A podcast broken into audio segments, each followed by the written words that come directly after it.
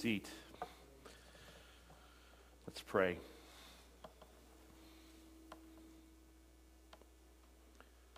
I pray that that is true of us, Father, that these aren't just words that we sing, that your praise will ever be on our lips. Of course, the only way that happens is if our heart is full of you.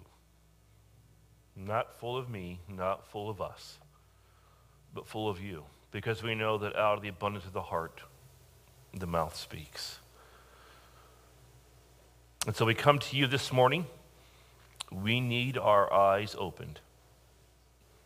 We need the eyes of our hearts enlightened by the power of the Holy Spirit to grant us understanding of your words.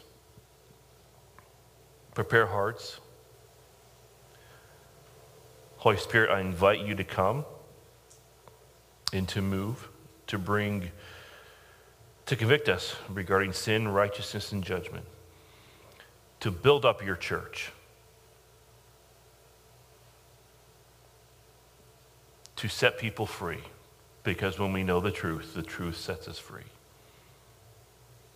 I pray that we would fall deeper in love with the Son of God as a result of this message that is preached it may be, again, Father, not as if it is me speaking, but rather you speaking through me. In Jesus' name we pray. Amen. We're going to continue our series for the next three weeks entitled Different, uh, the Sermon on the Mount. And I want to begin with a story I think I've shared with you before. If, not, if I have, be patient. If some of you that may be new here, uh, this will be new to you, but it fits so well.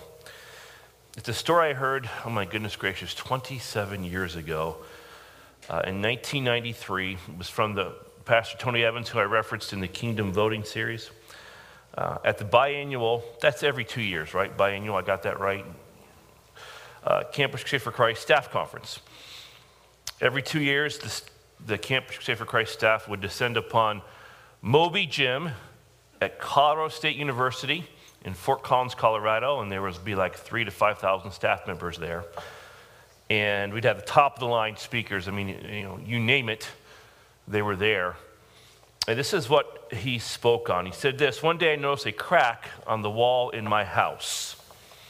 I called a painter, and he came over and said he could fix it. So he put on plaster, he sanded, he painted, and the wall looked like new. He was happy, I was happy. I paid him, and he went home. About two weeks later, the cracks reappeared. I called the same painter, and he came over and he said he could fix it. He put on plaster, he sanded, he painted, and the wall looked like new. He was happy, I was happy. I paid him, and he went home. About a month later, the cracks reappeared. This time, there are even more cracks. If the cracks on my wall were a family, then they had a party. They invited their aunts and uncles and nephews and cousins to their house. I mean, there were cracks everywhere. And I'm pulling out my hair at this time trying to think, what in the world is going on? This time I call a different painter. He comes to my house, looks at my wall, and says, Mr. Evans, I can't fix your wall. I say, Why not? You're a painter. This is what you do. He says, The problem isn't your wall, the problem is your foundation. You have a shifting foundation. And until the foundation is fixed, you will always have cracks in your wall. Obviously, that illustration rang true with me because I remembered it 27 years later. But the cracks that appear in your life, that appear in our lives, that appear in the lives of Christians today, the consistent failure to maybe overcome that nagging sin, or the high profile pastor that has an affair with a church member, the wife who can't seem to stop criticizing her husband, the husband whose love for his wife has grown cold, or the child who rebels against the parent's authority, In many ways, all these can be attributed to a faulty foundation. There has to be a firm foundation based upon truth before there can be right behavior.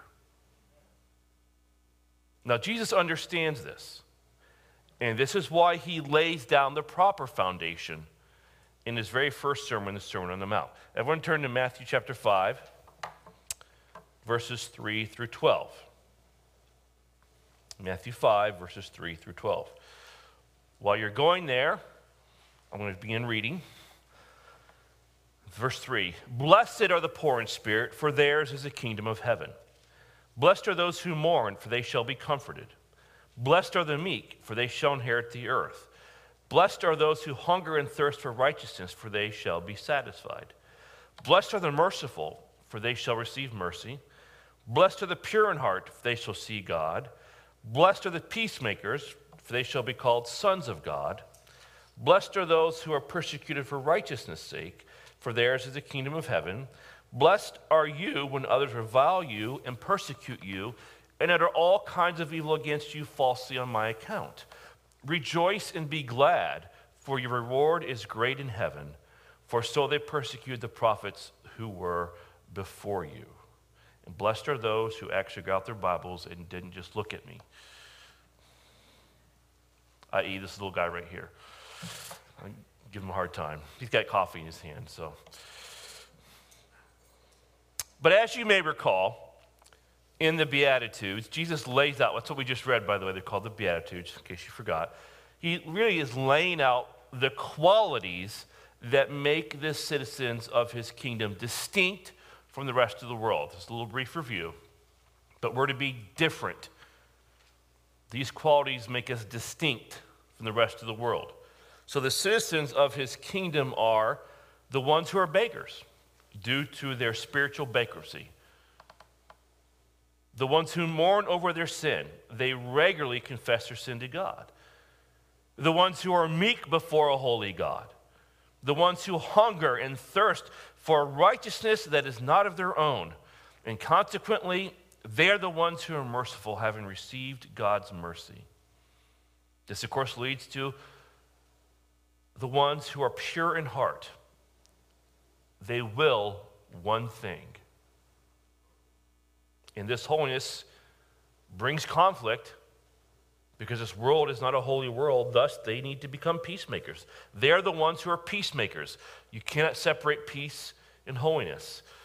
And the ones who are persecuted. The world hates Jesus and it will hate his followers. This is the distinctive lifestyle of a citizen of God's kingdom. If you want to know if you're in his kingdom, there's your measuring stick. It is this lifestyle that you live. It is completely counterculture. It is the opposite of the way of the world. It is different. Are you with me so far? Can I get a hallelujah from the congregation? All right, you're awake because it's so dark outside. But just upon a quick glance at the Beatitudes, even the untrained eye can see that Jesus is really defining the character of a believer. And that leads to a very important point. It's the point of this whole sermon. And we can't miss this point in our Lord's teaching style that is found not only here, but throughout the Bible. Now, while it is not explicitly stated, in the scriptures, we may recognize it with such phrases as this, and I came up with these to give you the idea. It's character before commission. You have a commission thing to do. What comes before that? Character. It's an attribute before action, a doctrine before duty, preparation before practice, traits before tasks, a makeup. It's who you are before mission, what you do. And I like to think of it this way. I mean, this is really kind of the title of the sermon. Are you ready? Before you do, you must be. You got that? Before you do, you must be. Being who you are is to come before doing. Am I going to assume that the silence means that you're getting this, correct?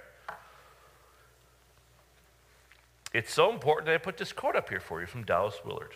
And I want everyone to read this.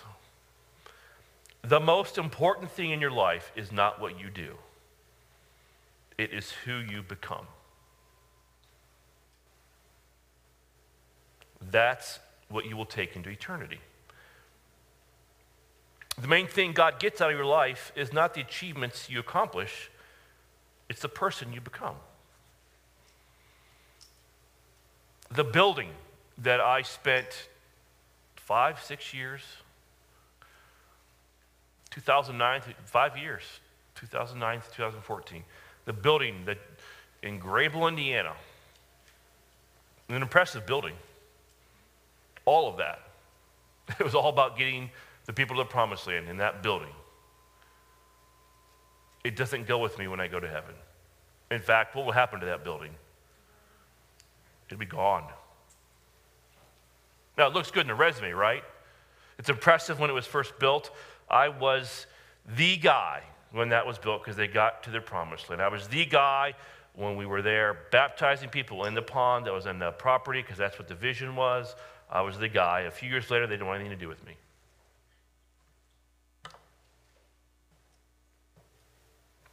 Who you become is what matters. Now, Jesus said it this way. I put this verse up there so you can follow along. How can you speak good when you are evil?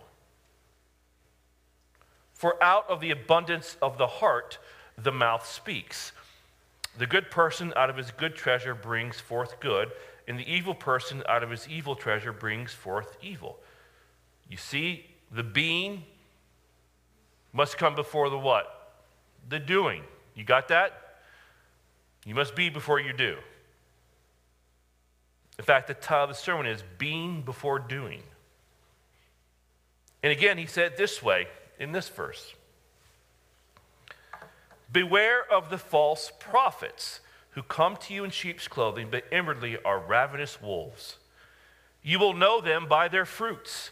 Grapes are not gathered from thorn bushes, nor figs from thistles, are they? So every good tree bears good fruit, but the bad tree bears bad fruit. A good tree cannot produce bad fruit, nor can a bad tree produce good fruit. Every tree that does not bear good fruit is cut down and thrown into the fire. So then you will what? Know them by their fruits. You will know them by their doing, because the doing comes from what? The being. Say it again. The doing comes from their being. Okay?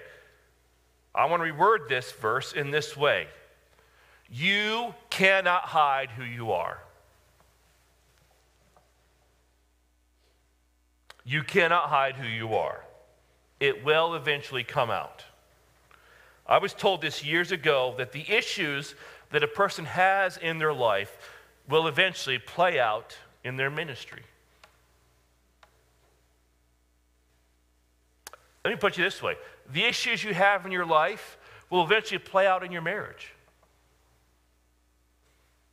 And Carol certainly knows about Don's issues because they are a plethora of issues. You're awake, you're laughing, that's good. My wife is embarrassed, that's even better. Okay. But I've seen this advice prove true many times. Let me share you how this spiritual maxim, which is what it's called, being before doing is illustrated throughout the Old and New Testaments. Okay? Just sit back and listen.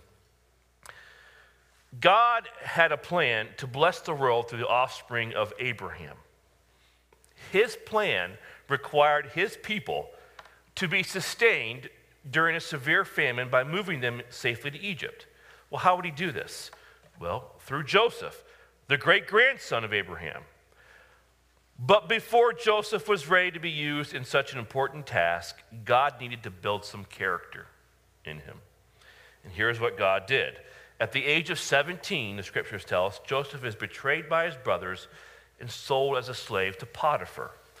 After rising to the top position at, in Potiphar's house, Joseph is falsely accused of rape by Potiphar's wife and wrongly imprisoned. While in prison, Joseph is put in charge of all the prisoners due to the favor of God. And God also gives Joseph the ability to interpret dreams. He correctly interprets two dreams of the servants of Pharaoh, which lead to one of them being released. And for his services, he asks only one thing Please remember me. He is forgotten and remains in prison for two more years. At the age of 30, after 13 years of trials, Joseph interprets Pharaoh's dreams and becomes second in command in Egypt. And God uses Joseph to bring his people to Egypt. So, this boastful boy who foolishly revealed his dreams to his family, that his father and his siblings would bow in submission before him, something unheard of. By the way, his brothers were already jealous of him at that time.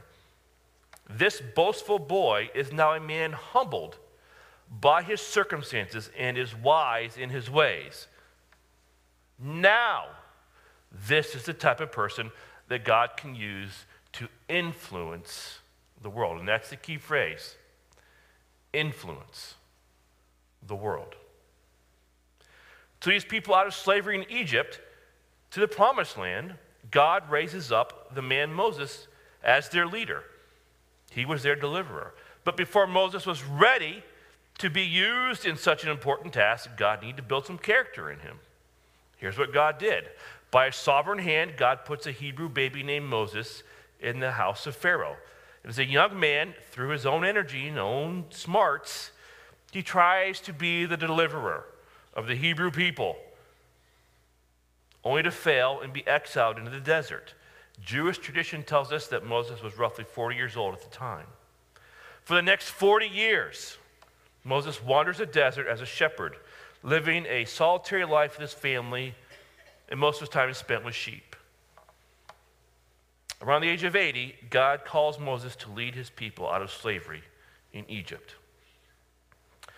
So, the headstrong man who tried to do the work of God in his own strength and on his time frame is now a different man, humbled by his circumstances and surrendered to God.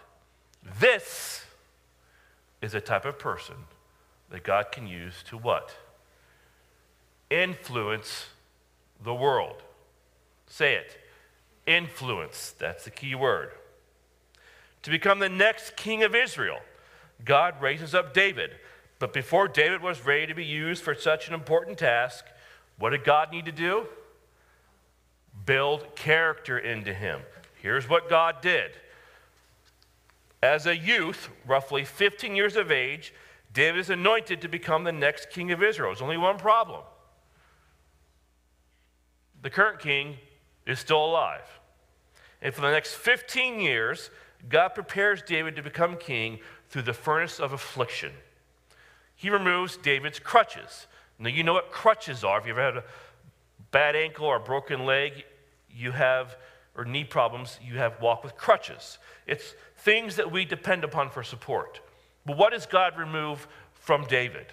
Well, he removes his friends. Remember Jonathan, the son of the king? That friendship's gone. His family, David was too toxic, too dangerous to be around. They could not be around him. His mentor, Samuel, died. His wife, the daughter of Saul, could not be with him. His shelter where he was living was taken away. His country literally was taken away from him. He had to flee to the land of the Philistines. His pride was taken away when he realized going to the Philistines was a mistake. He had to feign insanity to be set free. 14 times Saul attempts to murder David. Did you know that? 15 years David is 15 years old. For 15 years, the age of 30, he's living in the wilderness, in caves, or on foreign soil, on the run constantly. The scriptures say he'd be on one side of a mountain, Saul being the other side, pursuing him. The innocent shepherd boy, who was described as a man after God's own heart, was toughened up as he learned the value of patience, endurance, and forgiveness, all the while still maintaining a soft heart before God. This is the type of person God can use to do what? Influence the world. To become the forerunner announcing the coming Messiah, God raises up John the Baptist. But before John was ready for such an important task, God needed to do what? Build some character into him. You're getting the, the repetition, the point here, right? What did God do? Well, John was most likely a Nazarite. Nazarites were those who were consecrated to serve God and were generally separated themselves from other people. They didn't drink wine or strong drink. They didn't even eat grapes or anything that had grapes in it. He had to refrain from cutting his hair. He could not come near or touch a dead body. So John spent almost all, think about this, all of his 30 years living in the wilderness. Until God called him to begin his ministry as the forerunner, to prepare the way for the coming king. And how long did this ministry last? About two and a half years, we think, was, was John's ministry. 30 years of preparation. For how long? Two and a half years. And what was his diet, by the way? Remember this? Locusts and honey. Yeah, go ahead and, and it's not longer keto, right, or South Beach diet. It's a John the Baptist diet. Some locusts and honey, that's your diet, okay? Now, in Paul's writings, I want to draw your attention to just one of his letters. So I could do it to pretty much every one of his letters, by the way, in the New Testament. But I want you to watch or to notice how he outlines his letters. Let's look. You don't have to go there. You can just I put the verse up there for you, Romans 12, 1. Very familiar verse. This is what we find. I appeal to you, therefore, brothers, by the mercies of God, to present your bodies as a living sacrifice, holy and acceptable to God, which is your spiritual worship. Now, Paul says that be, before we offer our spiritual worship, what what would we call offering our spiritual worship? Doing. Okay? You got that? Before we offer spiritual worship, we must know the mercies of God. So, knowing the mercies of God is what? Being. The mercies of God are the motivation for this spiritual worship. So, what are the mercies of God? Now, you remember the Bible study Sunday school, right? Whenever you see the word therefore, what's the question you ask? What is it there for? So it's putting you back to what was previously written. So, what are the mercies of God? Well, simply put, they're everything that God has done for the believer, listed in chapters 1 through 11. And here is a sample, and I'm going to put them up here for you so you can see, of just some of the things that God has done. And this is pretty incredible. And it would make sense then, by the way, because this isn't in the sermon, a little extra note here. When you understand this, it is not, therefore, unreasonable for God to ask you to offer all of yourself to Him your spirit, your body, your mind, and your will. It is only reasonable because of all that God has done. Because for Him to give and you don't give anything back, that's not a relationship, is it? How many of you would be in a relationship with somebody that you gave and you didn't get anything in return? That's not how relationships work. So, this is what God has done. These are some of the mercies of God, okay? Love. God's love is shed abroad in your hearts, and nothing can separate us from the love of God. Grace. Romans chapters 1, 3, 5, and 6, all the way through. Grace, grace, grace. You're not under law, but under what? Grace. The Holy Spirit. Romans 5 tells us that the Holy Spirit has shed abroad in our hearts. Chapters 8, verses 2, 4, 9, 11, 14, 16, 26 tell us that we have received the Holy Spirit in, to dwell with us. Do you think He wants you to get that point, by the way? Okay. Peace. Chapter 1, verse 7, chapter 2, verse 10, chapter 5, verse 1, chapter 8, verse 6, and elsewhere it says we've received peace. Faith is mentioned over 20 times we have faith. Comfort, chapter 1, verse 12. Power, chapter 1, verse 16. Hope, chapter 5, verse 2. Chapter 8, verse 20 and 24. It goes on. Patience, you've begun patience, chapters 9 and 11. Kindness, chapter 2, verse 4. Security, chapter 5, verse 10. Eternal life in chapters 5, verse 21. Freedom in chapter 6 and chapter 7. Resurrection chapter 8. Sonship in chapter 8. Intercession in chapter 8. I have not even mentioned, by the way, that we've also received glory and honor and righteousness and forgiveness and reconciliation and justification. These are all the mercies of God. So here is Paul's pattern in his writing. Before you ask anybody to perform a certain duty, you deal with truth. You deal with the individual.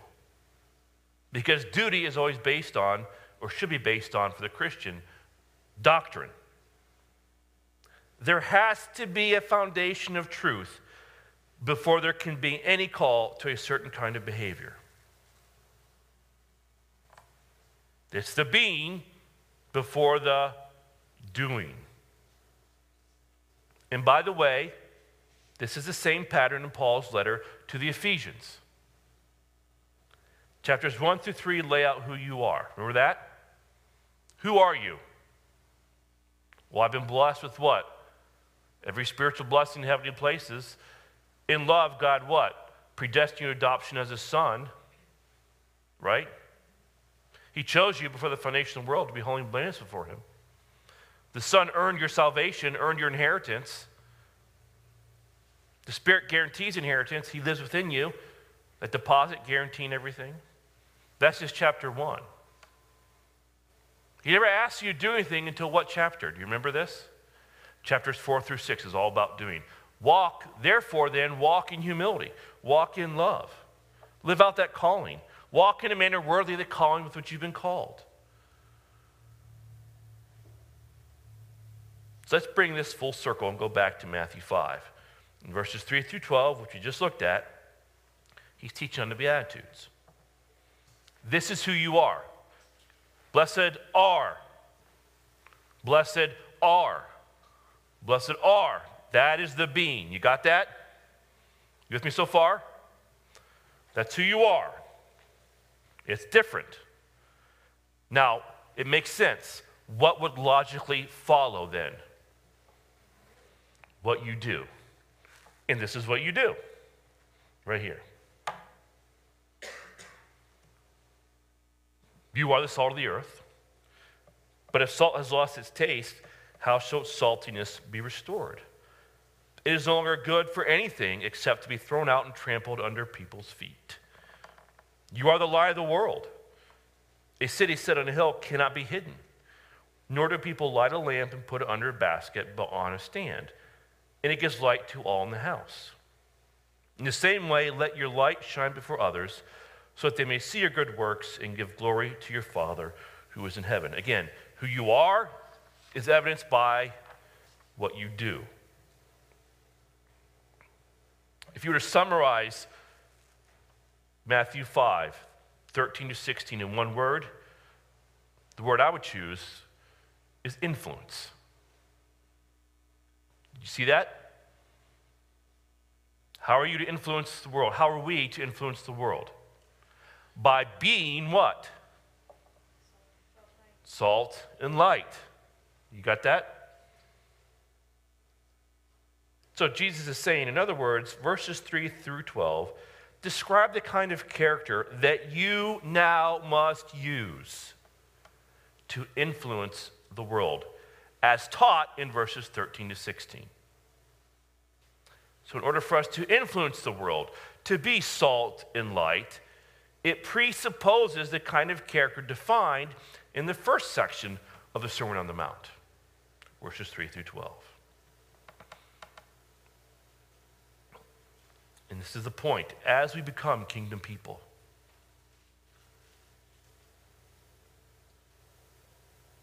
we will have have a profound impact upon the world. That is God's plan. But until you become kingdom people, the being, you have little effect upon the world. I, you're doing. So let's look at a classic example of too much doing and not enough being. You might remember this. Now, as they went their way, Jesus entered a village, and a woman named Martha welcomed him into her house. And she had a sister called Mary who sat at the Lord's feet and listened to his teaching. But Martha was distracted with much serving.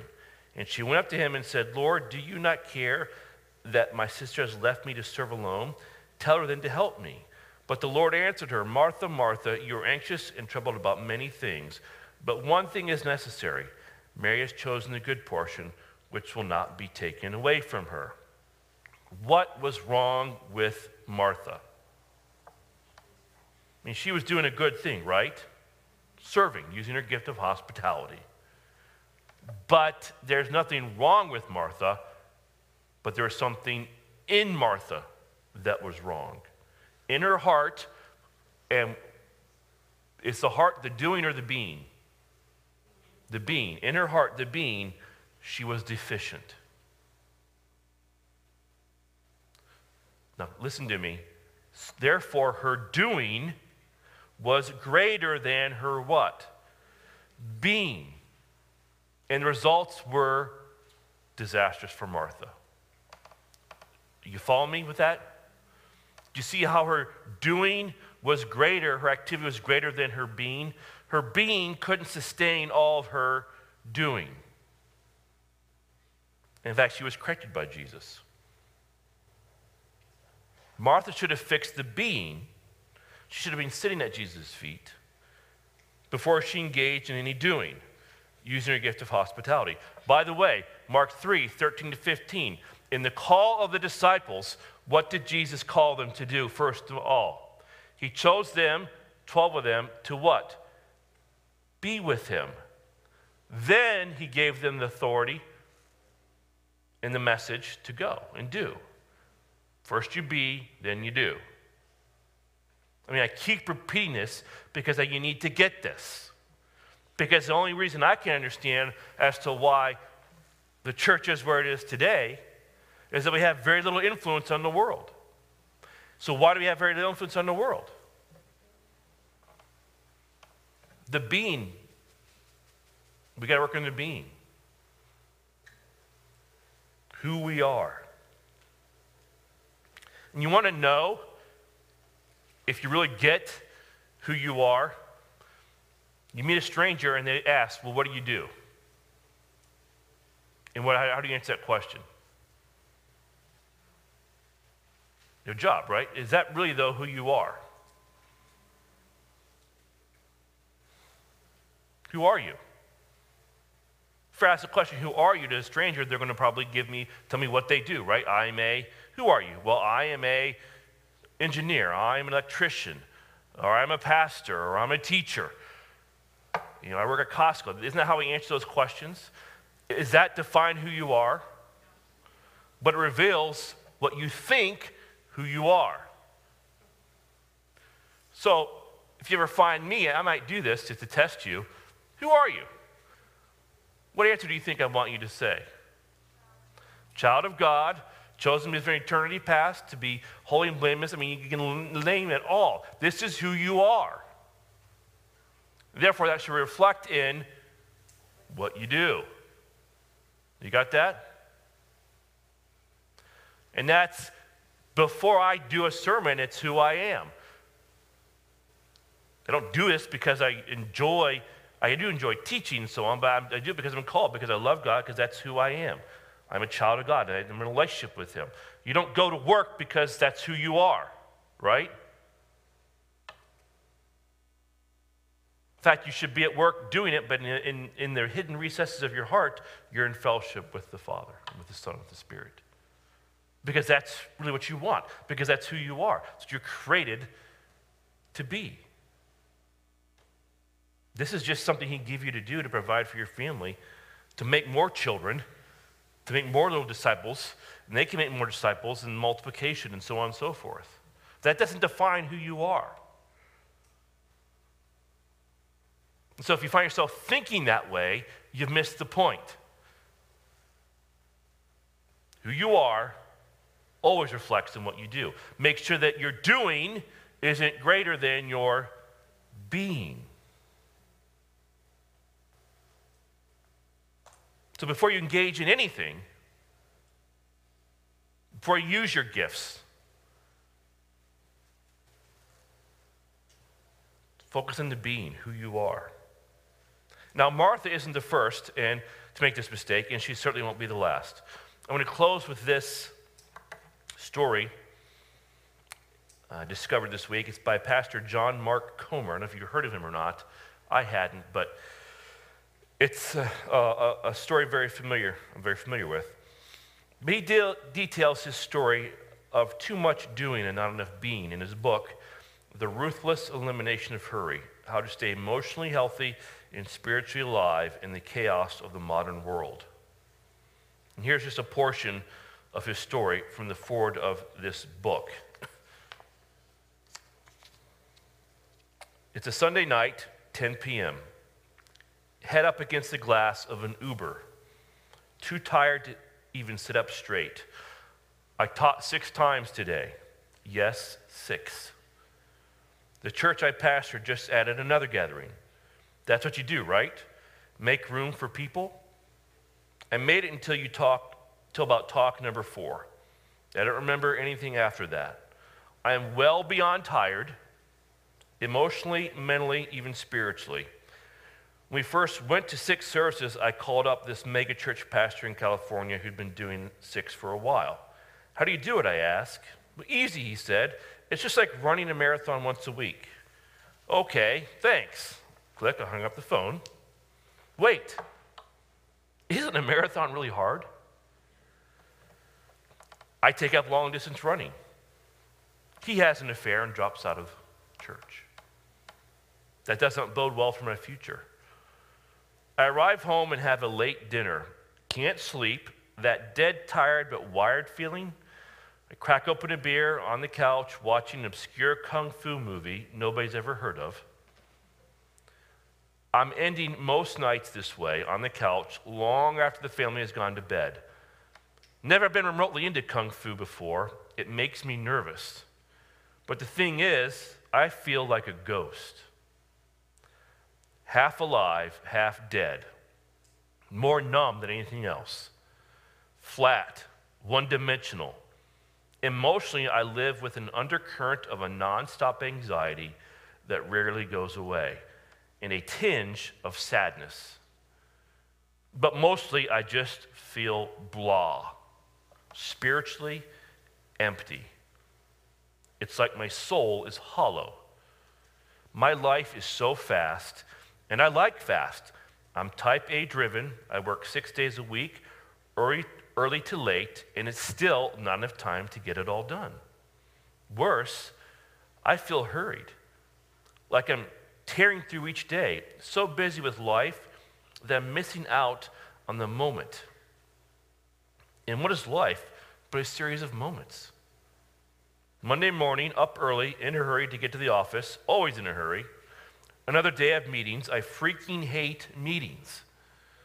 But our church grew really fast, and that's part of the trouble. I hesitate to say this because, trust me, if anything, it's embarrassing. We grew over a thousand people a year for seven straight years. I thought this was what I wanted. I mean, a fast growing church is every pastor's dream, but some lessons are best learned the hard way. I got into this thing, meaning ministry, to teach the way of Jesus. Is this the way of Jesus? Speaking of Jesus, I have this terrifying thought lurking at the back of my mind this nagging question of conscience that won't go away. Who am I becoming? I see a man who is successful, but by all the wrong metrics church size, book sales, speaking invites, social stats, etc. In the new American dream, your own Wikipedia page. In spite of all my talk about Jesus, I see a man who is emotionally unhealthy and spiritually shallow. I'm still in my marriage, but it's duty, not delight. My kids want nothing to do with the church. She was the mistress of choice for dad. I'm basically who I am today, but older and worse. Stressed out, on edge, quick to snap at the people I love most. Unhappy, preaching a way of life that sounds better than it actually is. Oh, and always in a hurry. Why am I in such a rush to become somebody I don't even like? It hits me like a freight train. In America, you can be a success as a pastor and a failure as an apprentice of Jesus.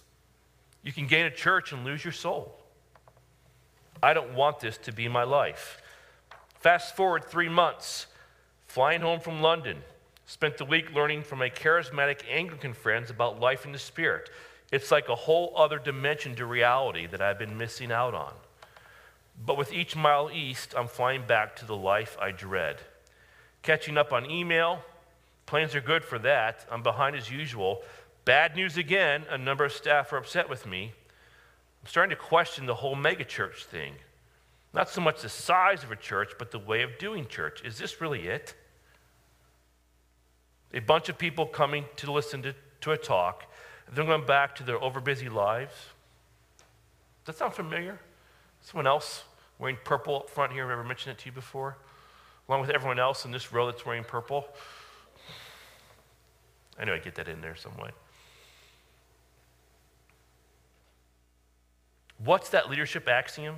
As go the leaders, so goes the church. Dang, I'm sure hope our church doesn't end up like me. Sitting in aisle seat 21C, musing over how to answer another tense email, a virgin thought comes to the surface of my mind. What if I change my life? Another three months and a thousand hard conversations later, dragging every pastor and mentor and friend and family member into the vortex of the most important decision I've ever made, I'm sitting in an elder meeting. I say, I say it. I resign. Well, not resign per se, I'm not quitting. We're a multi site church. More like demote myself. I want to lead one church at a time. Novel concept, right? My dream is to slow down, simplify my life around abiding. I want to reset the metrics for success. I want to focus more on who I am becoming in apprenticeship to Jesus. They say yes. I end my 10 year run to church. My family and I take a sabbatical. It's a sheer act of grace. I spend the first half comatose, but slowly I wake back up to my soul. I come back to a much smaller church. We move into the city. I walk to work. I start therapy, work fewer hours, date my wife, play Star Wars Legos with my kids, practice Sabbath, detox from Netflix, start reading fiction for the first time since high school, walk the dog before bed, you know, I live. A life of speed isn't always isn't easy to walk away from, but in time I detox. I feel my soul open up. There are no fireworks in the sky. Change is slow, gradual, and intermittent. Three steps forward, a step or two back. Some days I nail it, Others, I slip back into hurry. But for the first time in years, I'm moving for, toward maturity, one inch at a time. Becoming more like Jesus. I'm moving toward maturity and more like my best self. Even better, I feel God again. I feel my own soul. I honestly value who I'm becoming over where I end up. And for the first time in years, I'm smiling at the horizon. Do I have to ask the question what's the point of this sermon? Being before doing. And so I want to ask you this question, leave you for this. How is your being? Because the world, and I, I can't just say this. I mean, I can say it, but I say it, and you, I have a visual day to day proof of it. This world desperately needs people of being,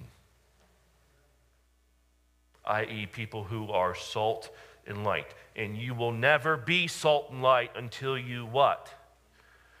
You put into your life the character that was written for you in the Beatitudes. Because from this point on, in his Sermon on the Mount in chapter 5 and 6 and 7, it's all doing. But where did it begin? Blessed are, blessed are, blessed are. It's the being, it's who you are. So, you focus on the being. For some of you, there's too much doing, your being can't sustain it, and you know it, and you see it, and you have an ineffective life. Your witness is ineffective. For others, the being is there, but you simply aren't doing. Therefore, some deficiency in your being, because the being should represent the doing.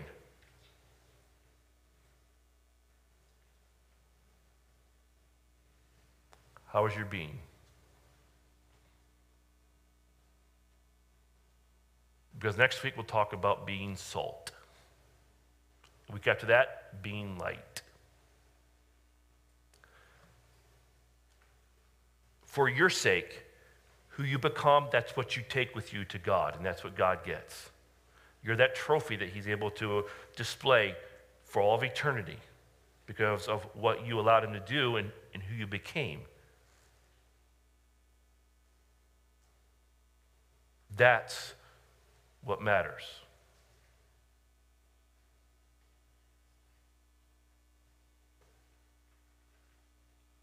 Then you do. Let's pray. Lord, thank you for this time. And I kind of always pray that this time in the sermon as I'm closing.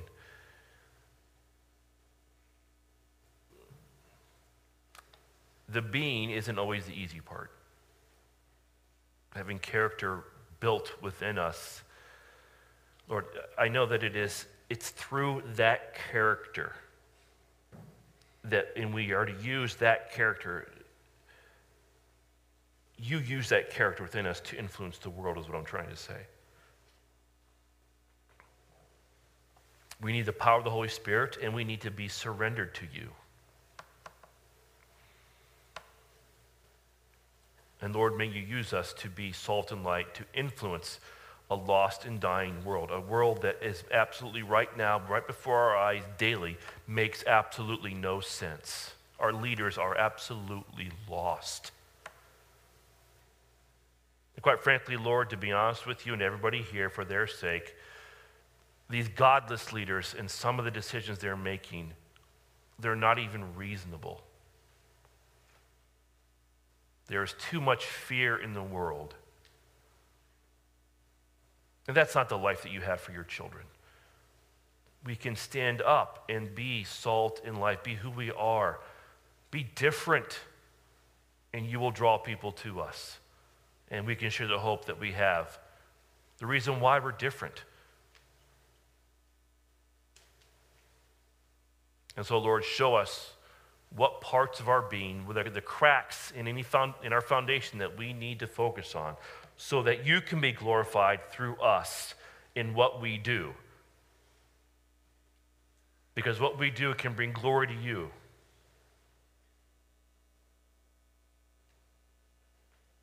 As they see our good works, the doing. And we pray this in Jesus' name. Amen. Let's close with a song. Please stand up.